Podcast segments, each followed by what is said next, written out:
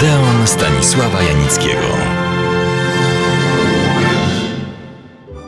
Nie wypada w przeddzień Sylwestra zawracać Państwu, wiernym i nowym słuchaczom Odeonu, głowę jakimiś poważnymi sprawami, wydarzeniami, zjawiskami ze świata filmu, szerzej ze świata sztuki. Starym obyczajem w przerwie między jednym i drugim szaleństwem tanecznym warto przysiąść przy stoliku, wznieść kolejny już toast za następny rok i błysnąć jakąś dobrą anegdotkę. Żeby Państwu sytuację tę ułatwić, zaprezentuję dziś kilka, moim skromnym zdaniem, przednich anegdot. Pochodzą one z różnych źródeł, przede wszystkim opasłego zbioru Sławni ludzie w anegdocie Przemysława Słowińskiego. Zacznę od sławnej i atrakcyjnej gwiazdy ekranu Brigitte Bardot.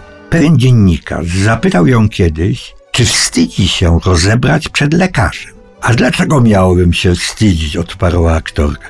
Przecież lekarz to też mężczyzna. Brigitte Bardot pojawiła się pewnego razu w kostiumie bikini na plaży, gdzie obowiązywały kostiumy jednoczęściowe. Proszę pani, zwróci jej uwagę funkcjonariusz. W tym miejscu można się opalać tylko w jednoczęściowym stroju.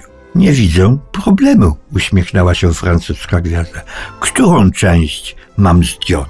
Górę czy dół? Brigitte Bardot była, jak wiadomo, wielką miłośniczką zwierząt i obrończynią ich praw.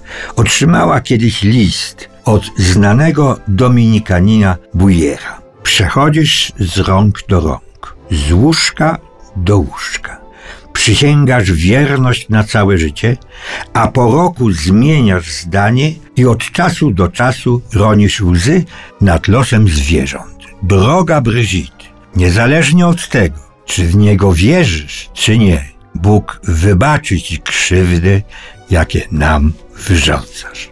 Sfrustrowany po pełnym napięć dniu znakomity nasz aktor teatralny, filmowy i telewizyjny Ludwik Benoit Wpadł do klubu aktora, mieścił się on, a może nadal mieści w Warszawie, w Alejach Ujazdowskich. Podszedł do baru, przy którym beztrosko drzemał przewieszony przez blat mężczyzna. Młody człowiek był kompletnie pijany, ale na jego twarzy malował się wyraz takiej błogości, że Ludwik Benoit spojrzawszy nań, westchnął i poprosił bez wahania.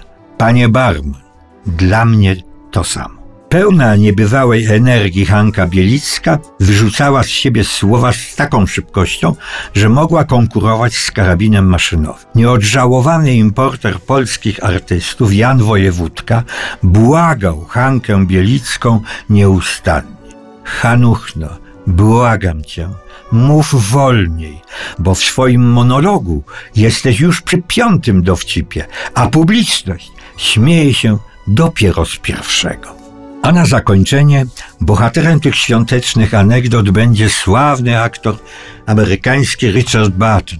Już o nim i jednej z jego sławnych żon, Elizabeth Taylor, opowiadałem. A on sam opowiadał taką historyjkę. Kiedy byłem młody, ojciec powtarzał mi: Pamiętaj, nie chodź nigdy do teatrzyków rewiowych. Mógłbyś tam zobaczyć rzeczy, których nie powinieneś widzieć. Tak mnie tym zaintrygował, że przy pierwszej okazji poszedłem do takiego teatrzyku. I rzeczywiście zobaczyłem coś, czego nie powinienem był widzieć, mianowicie ojca. Pod koniec życia Richarda Bartona dziennikarka zapytała go, czy zdarzyło się panu kochać w kobietach starszych od siebie? Ależ nie ma kobiet starszych ode mnie, odpowiedział Richard Barton.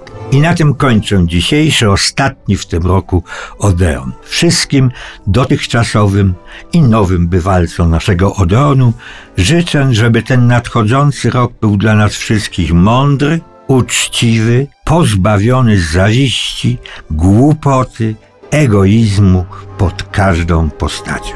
Do siego rok.